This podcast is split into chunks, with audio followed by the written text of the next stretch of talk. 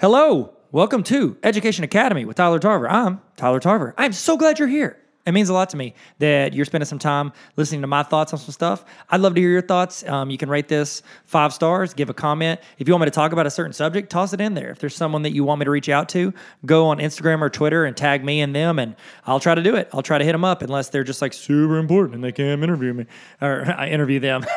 okay, so this series is talking about how to get a teaching job. And it's not just how to get a job in teaching. Say you want to, like, you're teaching already and you want to go work somewhere else. It's how to interview. Um, it's also how to maybe if you wanted to be a facilitator or transition to a different building or be an assistant principal or a principal. These are thoughts on my over 200 plus interviews of interviewing, te- interviewing teachers. So if you could rate this five stars, that'd be great. This is all from my YouTube channel, Tarver Academy. If you just search Tarver Academy on YouTube, you'll find it. Um, but thank you guys for tuning in and hope you enjoy this. Let's hit it. Why, hello, it's me, Bill Gates for TarverAcademy.com. Okay, so I just want to hit you with another quick tip on how to interview to get a job you want. Okay, so when you go into the interview, you are not you're not selling your teaching methods, you're not selling your your past experiences. Those might get you in the door or those might help you a little bit, but you're selling yourself. That's what they want to know in the interview.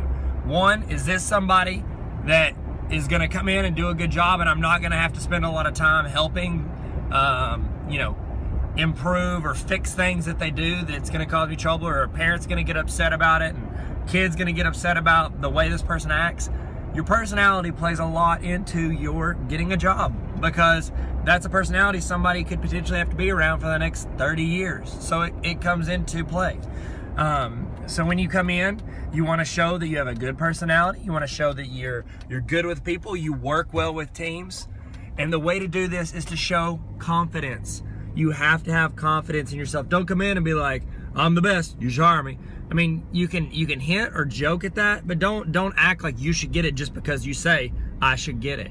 You should show us why you should get it by acting in a way that you can handle anything. You're confident in yourself, so you you make good decisions. And when you don't, you correct them and you fix it and you you don't make those bad decisions again. Like you you go in and you you do things well. So, that's my tip for the day. Be confident, not cocky. Don't be humble. Your interview is where you have to sell yourself.